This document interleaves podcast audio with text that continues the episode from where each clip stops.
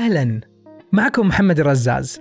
في المواسم السابقة من بودكاست بصراحة تكلمنا على مواضيع مختلفة جدا من التكميم إلى الجانب المظلم من ريادة الأعمال حتى تكلمنا عن التجارة الإلكترونية وتكلمنا عن قطاع التصميم والتسويق والقطاع اللوجستي وحتى قطاع الترفيه.